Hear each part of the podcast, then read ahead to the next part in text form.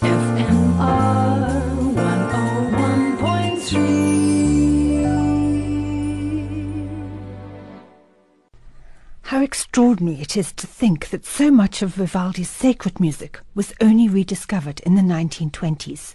Like so much of Vivaldi's music, works like the Gloria and the Stabat Mater lay in silence, unperformed until then. These works were part of a pile of manuscripts that the monastery of San Carlo took to the Turin National Library in 1926 for an appraisal. Unknowingly, the monks had sent in what turned out to be one of the greatest musicological discoveries of all time. Hundreds of Vivaldi's manuscripts, concertos, operas, and choral works. The composer, Alfredo Casella, wanted to have these works performed and organized a Vivaldi Week in 1939 in Siena to, as he put it, document all aspects of the towering musical figure dubbed Prete Rosso, the Red Priest. One week after the festival, the Second World War broke out, and any further projects were cancelled, and it was only in the 1950s that major publications of Vivaldi's lost music took place. In that Vivaldi week, the Stabat Mater was performed for the first time since the 18th century, and it's remained popular ever since. It's one of Vivaldi's early works, and his earliest datable sacred work. He was probably travelling with his father as a freelance violinist at the time. Together they visited Brescia in 1711 to play in a festival of the Church of Santa Maria della Pace. Listed in the accounts of the church is found the Stabat Mater, written for the Feast of the Seven Sorrows of the Blessed Virgin.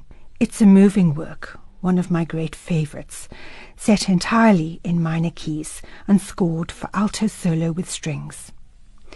Here is the opening of Vivaldi's Stabat Mater in a brand new recording that came out in March. Jakub Orlinski is accompanied by Capella Cracoviensis, conducted by Jan Adamus.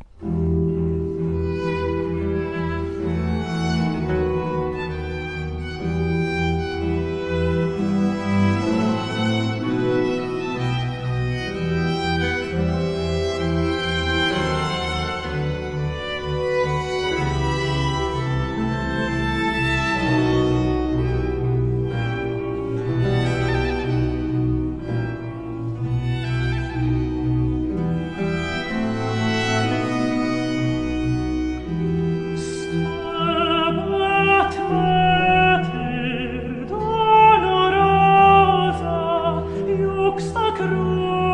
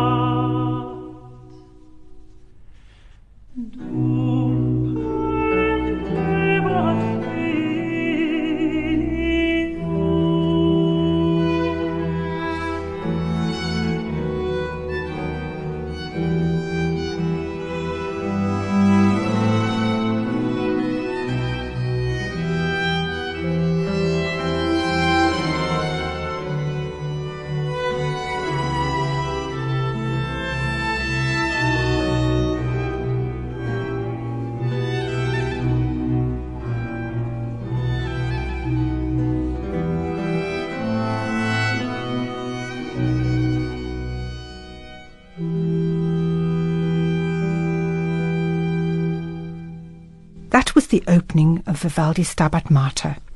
Jakub Orlinski was accompanied by the Capella Cracoviensis, conducted by Jan Adamus. To hear this bonbon again, please go to the FMR website and click on Anna's Baroque Bonbons. Every